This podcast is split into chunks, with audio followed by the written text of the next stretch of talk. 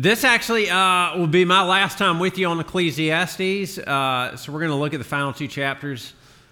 Les is actually going to take it the last three weeks. Um, and he's going to do something I think is cool. He's going to rewind, and uh, we've looked at Ecclesiastes kind of as a whole, digging into the text, asking the question how does this preacher um, tell us to live a wise and good life? Uh, in the messy, complex, suffering filled, but beautiful world.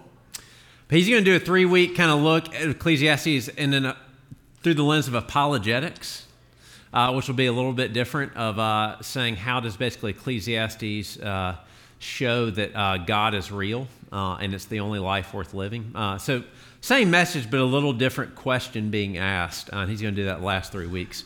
So, um, let me always say this real quick. These are my resources. Uh, I've got one more I'm pulling from today. It's a great commentary my dad actually had. and I was home this weekend and looked at it. I was like, ooh, I, I should have used that. But David Gibson uh, wrote a book called Life Lived Backwards. So there's a few more pulled from that uh, from here as well. But um, again, if Ecclesiastes sang in a world full of suffering and confusion and injustice, but also that world has beauty and life in it, how do I live a good life, a wise life? Because this world as it is is hevel, which is the word for vapor, which doesn't mean it's not real. It's just always fading away. It always leaves you grasping. Uh, how do you live a wise life in that? and here's the quote on the intro before I pray. this is David Gibson because this is the focus of chapter 11 and 12. Ecclesiastes makes a very simple point. Life is complex and messy sometimes brutally so, but there's a straightforward way to look at the mess. The end will put it all right. The end, when we stand before God as creator and judge, will explain everything. And then he says this Left to our own devices, we tend to live life forward. We do not know the future, but we plan and hope and dream of where we'll be and what we would like to be doing, of whom we might be with. We live forward, right? So he says, We're all leaving dreaming about a forward life. What should I do? And then he says this here's the message of Ecclesiastes Ecclesiastes teaches us to live life backward. It encourages us to take the one thing in the future that is certain, our death, and work backwards from that point in all the details and decisions and heartaches of our lives and to think about them from the perspective of the end. Ecclesiastes invites us to let the end sculpt our priorities and goals, our greatest ambitions, our strongest desire. I want to persuade you that only if you prepare to die can you really learn how to live. That's a great summation of Ecclesiastes. That the good life is found if you'll live backwards. If you'll acknowledge that death is what's coming to us all, you can actually live a good life in light of that. All right, let me uh, let me pray. Father, that's a, that's a heavy thing uh, to admit that uh, death is coming to us all if, if you don't come back uh, before that. Uh, but there's great wisdom in that. We want to believe this preacher uh, that wisdom comes from acknowledging the cert- certainty of death, but that there's real joy in that. So would you uh, would you walk with us through this study? Uh, in your son's name, I pray. Amen. All right. Uh, let me read for us the text that we're to do. Here we go. This, this is the last kind of chapter and a half we're going to read together. Remember, this is either Solomon himself or a Solomon like figure, okay, who's compiling uh, the wisdom of Solomon and others at the end of his life. Here's what he's saying As you do not know the way the Spirit comes to the bones in the womb of a woman with child, so you do not know the work of God who makes everything. In the morning, sow your seed, and at evening, withhold not your hand, for you do not know which will prosper, this or that, or whether both alike will be good. Light is sweet, and it is pleasant for the eyes to see, to see the sun. So if a person lives many years, let him rejoice in them all, but let him remember that the days of darkness will be many. All that comes is vanity. Remember, that's the word hevel. Rejoice, O young man, in your youth, and let your heart cheer you in the days of your youth. Walk in the ways of your heart, in the sight of your eyes, but know that for all these things, God will bring you into judgment. Remove vexation. That word vexation, it, uh, it either means evil or sorrow. If people are confused or what it actually means. Okay, so remove vexation from your heart and put away pain from your body, for youth and the dawn of life are vanity. chapter 12. Remember also your Creator in the days of your youth, before the evil days come and the years draw near, of which you will say, I have no pleasure in them. Before the sun and the light. Okay, these next verses, he's describing what it's like to be old and to start nearing death, okay, and the things that you start losing, okay. So this is he's now an old man talking about what this is like. For, uh, before the sun and the light and the moon, the stars are dark, and the clouds return after the rain, and the day when the keepers of the house tremble, and the strong men are bent, and the grinders cease because they are few, and those who look through the windows are dim. So he's talking about losing his sight, and the doors on the street are shut. When the sound of grounding, grinding is low, he's losing his hearing. And when rises up the sound of a bird, and all the daughters of song are brought low, they are afraid also of what is high, and terrors are in the way He's talking about becoming afraid of a lot of things. Uh, the almond tree blossoms, the grasshopper drags itself along, and desire fails because man is going to his eternal home. And the mourners go about the streets. Before the silver cord is snapped, or the golden bowl is broken, or the pitcher shattered at the fountain, or the wheel broken at the cistern, and the dust returns to the earth as it was, and the spirit returns to God who gave it. Vanity of vanity, says the preacher, all is vanity. So it's really this poem describing what it's like to grow old and near death and then finally die. And then so he says this Besides being wise, the preacher also taught. Sorry, so now this is the this is the writer looking at everything that the preacher said. Okay, and here's the summation.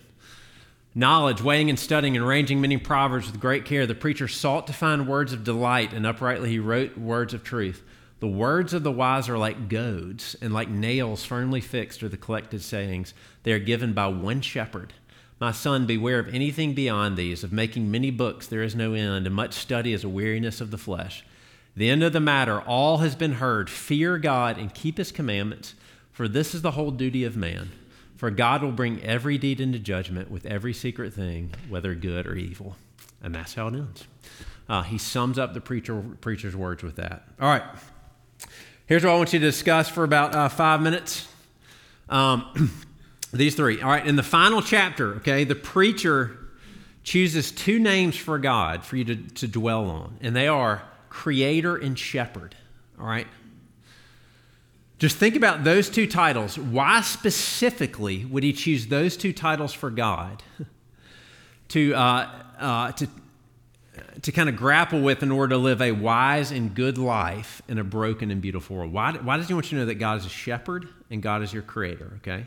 He could have chosen any names for God, but he chose those two. Second, all right, uh, 11, 9, and 12, 14 come back to the fact that God is judge and he will judge all things. And so the, the, the, preacher is saying that God, knowing God's final judgment is crucial to living a good and wise life now. Okay, so what's the connection between God's judgment and wisdom? And third, if you don't have any other time, discuss this one, okay? He says, Rejoice, O young man, let your heart cheer you, walk in the ways of your heart. For all these things, God will bring you into judgment. Okay, it seems that the preacher is saying one of the things that God's going to judge and evaluate about your life at the end is your joy. Did you take joy in things? All right. My question is do you ever think about that? Uh, and what does he tell you about God and the good life if he's going to actually judge and evaluate your joy? All right? I've never thought about that. And I think this, man, the more I've read this, this is a treasure, Ecclesiastes is. And especially the idea that he's going to judge your joy and that the good life is connected to, uh, is connected to your joy. So pick one, pick two, whatever. Uh, just take f- three or four minutes and discuss uh, any one of those that you want. If you got a center on one, just discuss the third one. So uh, I'm going to come back and ask you about some of it. Uh, but uh, this, I, this is where we're going to spend the most time because I think this is fascinating. So look at verse 9 again, because this is, this is a command. He says, Rejoice, O young man, in your youth. So think of a guy, remember, this is the writer who is either Solomon or somebody like Solomon who has lived a long life and has earned a ton of money and has been successful and done all these things. Uh, and he ends up saying, Let your heart cheer you in the days of your youth. Walk in the ways of your heart in the sight of your eyes, but know that for all these things, God will bring you into judgment. And so he really, I'm convinced what he is saying is there's an evaluation that God is going to do on the last day about your joy. Right? That um, did you take joy in the things that God gave you? Because over and over, Ecclesiastes has been telling you that God gave us a good world. Yes, it's been broken by sin, there's death, there's suffering, but He gave us a good world and He's giving you all these gifts, and He's saying it is actually foolish to be blind to the goodness and simmering glory that we all live, live in. And he is, he is like this old man looking back and saying, if you're young, and that and all he means by young is if your capacities are working to some extent. He's saying to, to every person who has capacities to enjoy these things, he's saying rejoice and be happy and find joy in the days that you're physically, mentally, and relationally active. Um, and he commands us to do that. Uh, I, that is just not the way a, a, it's not i haven't connected god's judgment to him looking at, uh, at us enjoying things and i don't see that often as a command but it is it's a command and which means it's not this like optional extra for christian believers uh, and breaking god's commands are, is always a, a trample on his on his good law and what that at least means is this I, I just don't think we think of God like this way. God is invested in your joy. God cares about your joy. He wants your joy. It's at the heart of who God is. God is Trinitarian, one God, three persons, which means at the heart of who God is, is always delighting in each other giving to each other, glorifying each other. Joy is at the heart of who He is, and He's inviting you into that because it's the kind of God that He is. and I don't like, I just don't picture standing before God and God saying, It just didn't seem like you had a lot of joy in the life that I gave you. But that's one of His evaluations. Um, He's, he is actually including our enjoyment of God's world or lack of it as one of the things that he'll call to a final account for. Um, what do you think about that? What, what, what did you come up with when you, when you talk about what does that show you about God? Or have you ever heard about God judging joy? Or, or, or what do you do with that? What did, what did y'all discuss? Anything? Because well, talk more, but. That is a great. Steve was saying, okay, let's think about Christmas. You work hard to give a gift to somebody. It's actually offensive if they don't delight in that gift, if they don't enjoy it. You know this. Because any, any real relationship, there's both a giving and receiving. There's a free giving and a free receiving. And if, if there's not a delight in what has been given, there's a distortion in the relationship. And actually, it probably has offended you before. Uh, yeah, that is a great analogy. Uh, and, and how much more so? And the reverse is true. When you see someone enjoying, like when you see when your kid's enjoying a gift that you gave them, and it just fills you with delight. Well, it's obviously uh, it's a fruit of the spirit. So it's a spirit wrought uh, uh, fruit in us that delights, I would say, in the good thing, in the goodness of God and the good things that He has given. That is literally shooting from the hip. There might be a better, a better thing from that, but that is, you got to say it's a fruit of the Spirit, uh, and it's a it's, it's, a delighting in that which is good, and um, everything that's good finds its source in God and His character and what He's given. So, thanks for uh, clarifying that. Good. Um, okay, let's reverse it, okay? So let's think about hell. Not always, not always the, uh, most pleasant thing to think about. But hell, First Thessalonians talks about this being it being away from God.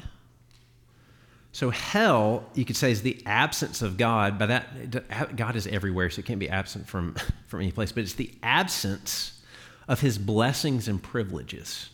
All right. And so which, which is why, and this is Sinclair Ferguson, this is why hell is so hard for us to imagine because we all live in a world in which God is present. And we all experience his blessings and kindness somehow, in some way. This world is filled with it. And so hell is an existence with nothing positive in it, only negativity. And so there's, that's right, again, hell is essentially God saying, I will give you what you wanted. You, you want to live a life away from my gifts, away from my, from my presence. I will hand it to you. Because it's a, a rebellion against the loving God who offered life which was rejected and despised. Because we're, Right? It just kind of flips it when you realize we're all living in a world where God is present, filled with his kind gifts. And you, if you've walked through Ecclesiastes at all, you know he's not this like Christiany, uh, just put Christian phrases on things to make you feel good. He, he deals deeply with pain and suffering. He doesn't do plastic phrases. He talks about how you should weep and all that kind of stuff. And he's saying this world is filled with God's gifts. And so there's a real question that I think the preacher wants us to evaluate as he says, okay, what is the trajectory of your life? Is your life, as my life, growing on a path of more and more um, kind of bitterness, more and more uh, grumpiness, if you will, uh, because I'm more and more not getting what I deserve? Or is your life growing more and more in amazement to all that God has graciously given me? To all the gifts that He's given me, first and foremost His Son. So there's a trajectory of gratitude and patience and humility. That's kind of what He's asking you to evaluate. Um, there's a, uh, there's a, uh, oh, here we go. Grumpiness is a sin. This is interesting.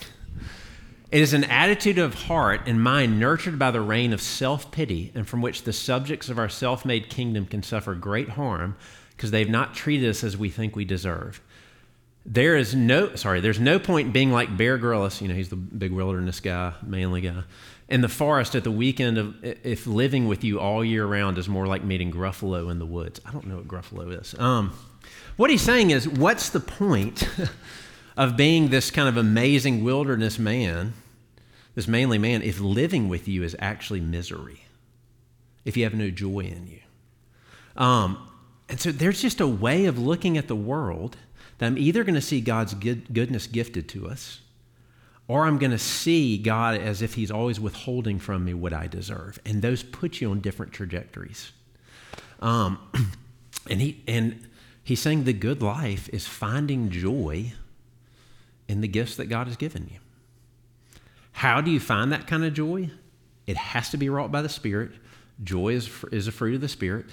So here's one great things we can ask Him for it. Uh, the Spirit loves to be asked for what He loves to give. But second of all, Zach Eswine uses this uh, analogy. He said, Where can I find joy is kind of like, and we've all experienced this, when you, uh, when you were using a pen or a pencil and you lost it and you get frustrated and you start looking everywhere for it and you're under the desk and all that kind of stuff. And you finally like you go i don't know you go ask your wife for a pen and she says is the one you lost that one in your ear? Right? It, like the thing that you were looking for and so frustrated with was right here. And i just i just i didn't see it. There's a real sense where the gifts of god the things that you're supposed to recognize they're right here. They're right in front of us uh, we just we just don't see them. Uh, they are the warm shower you took this morning. They are uh, your kids uh, laughing or crying. They are um, uh, an uncle that you have. They are uh, a soft bed to sleep. Like all those are there as gifts from our Father who actually loves you. Um, and, and Ecclesiastes over and over been saying, like, look around, see them as gifts. Because remember, go back to Genesis 3, when the serpent tempts Adam and Eve and sin gets brought into the world. What, what does he do?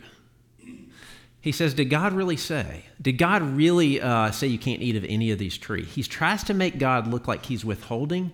He tries to make paradise look like an insult. That's what he does. He tries to make God's good gifts look like they're not enough. And that lie has been going on forever. Um, and so, this is going to go back to what uh, Steve was saying. Real relationship involves seeing another person, taking pleasure in gifts given. Delight is what we ask of others as we freely give to them. He's saying all real relationships involve giving and delighting in. And so, if there's no delight in what God has given me, then is there a relationship? Um, and so, God really is invested in your joy. Um, he really is invested in you growing in joy. It's the kind of God that He is. There's no, again, He's the only real God, so there's no God like this. But it's why the Trinity is so crucial. A, it's because it's who He is. But second of all, it's, it is what demonstrates that joy is at the center of the universe. He is a self giving, sacrificial, delighting in God. It's who He is. And as we image Him, as you're creating His image, we are to be joy filled. We're to delight in gifts. We're to enjoy giving to others because it's what God is like. And, and He is actually inviting you uh, into that. Um, so, uh, that's the first thing is that God was actually going to evaluate our joy, uh, which is uh, interesting and something I don't think we really think about. Uh, and again, he's this older man looking back and looking at people who still have their capacities and is saying, don't ignore that. The, even the capacity to hear and to see and to taste is a gift that God gave you. Uh, and it's not always guaranteed, and one day it's probably going to fade away. And he's saying, so uh, enjoy it today. Uh, and then, uh, right, he says this. Um, I'll read verse 30. The end of the matter, all has been heard. Fear God and keep his commandments, for this is the whole duty of man. For God will bring every deed into judgment and every secret thing, good or evil. Um, so here's the other thing that he says. Again, in all the complexity of suffering and questions and why do these things, why do the righteous seem to suffer and the evil seem to prosper? This world uh, doesn't always fall into nice, you know, black and white, clean things. Uh, it's really confusing. He says, okay, here's the simplest thing I can tell, tell you fear God, keep his commandments. This is the whole duty of man, for God is going to bring every deed into judgment. And so he his soul rests in the fact that in all the confusion and all the questions that he has, he knows that there is one who sees all. There is one whose timing is perfect. There is one who understands all, and he promises to make it right. He promises to heal everything that's broken. He promises to bring, uh, to bring justice to those who have had injustice. He promises to bring a day of eternal joy. And so it's a posture of trust in Him. And his, right, the wise and good life is trusting that there is one who is wiser than me. And so the way that He calls me to live is the good life because He wants my own, wants my joy. And He says the way to do that is to fear Him. Fear is not right this this fear of a slave or this fear of this monster that's going to come and take away good things. Right? That that can't be it. It's a fear that God is the is reality itself. And so everything is centered on or done around him because he is the point. Uh, the, glorifying him is everything. And when I see that, then there is, there is a simplicity. It doesn't mean it's easy, but it says, okay, uh, he's the point, and all he's calling me to do is to obey his commands that he's given me. And that's the good life. Now, the good life is not lack of suffering, because Jesus lived the good life and had a life, life, life of suffering. it's not uh, where everything will make sense to us.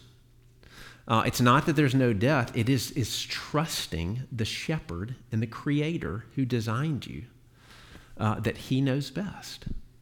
Um, and so I'll, I'll kind of end with this. Zach Eswine says, you got to Imagine an old man kind of sitting on a porch recounting his life. I mean, that's essentially what this guy does.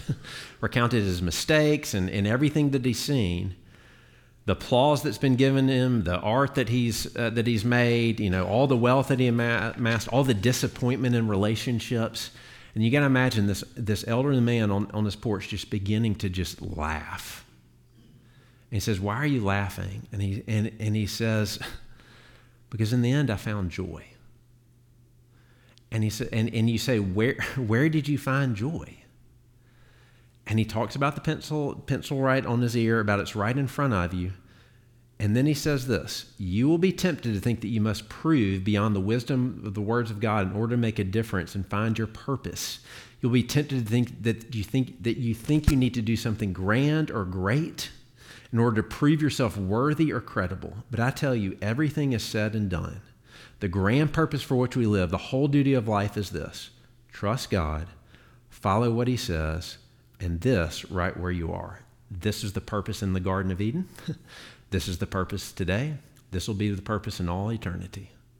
Is to trust, to delight in, and to follow Him.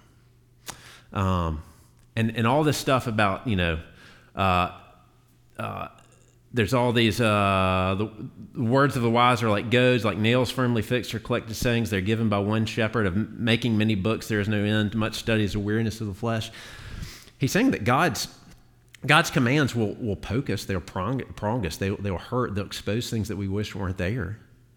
But he's also saying that, like, you can read endless books trying to figure out what is the good life and what exactly should I do. And he's saying, but there's a simplicity. It's just trust your Father and obey His commands. That there's a weariness that comes from trying to read all this stuff to figure it out when it's right in front of us. Um, uh, and so, yeah, engage the realities of this world, contemplating God as your good shepherd and the one who wants your joys, your joy. I don't know what. Uh, I got a couple minutes. Anything come out of that that you'd like to uh, comment on, or questions, or Thanks, Drew. Drew said, "Good lesson, well done." I want everybody to, to hear that. So, uh, uh, oh, look, it, until I studied Ecclesiastes with y'all, I I didn't know that Ecclesiastes wants your joy, and I'm now convinced of it. Um, and it's really become kind of a treasure because it's so honest about the world as it is, but it's saying there's a pathway to, to joy uh, if you'll if you'll walk with the Lord in it. So that our, our, autonomy, in a sense, is an illusion. Um, yeah. That following the one who made us, who is joy, who is life, and following what he says is the pathway of joy. And that just is, it offends our sense of independence.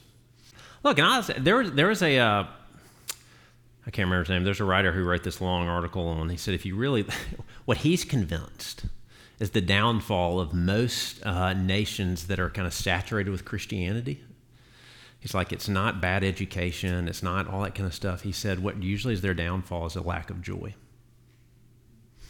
Um, and I, don't know. I just think that's worth. Uh, I think that's worth thinking about. Uh, so, yes, Jill. Start with the small things. Uh, no one enjoys the big things if they haven't enjoyed the small things. Uh, start with the small things. That's a great. Yeah, our kids are a great picture of that. Hey, I've loved studying Ecclesiastes with you. I hope uh, I by no means have figured it out. I think it's a tough book, but uh, hopefully there's some nuggets in there. So let me uh, pray. Lord, thanks for this book of Ecclesiastes. I pray that we continue to work in us, that we would reflect and contemplate you as our shepherd. But man, more than anything, contemplate uh, Jesus, uh, who came to bring us real joy. Uh, I don't think about that enough. Uh, but you went to cross, you went to the cross so that we could have life uh, and life eternal. Uh, help us to think about that this morning. In your son's name, I pray. Amen.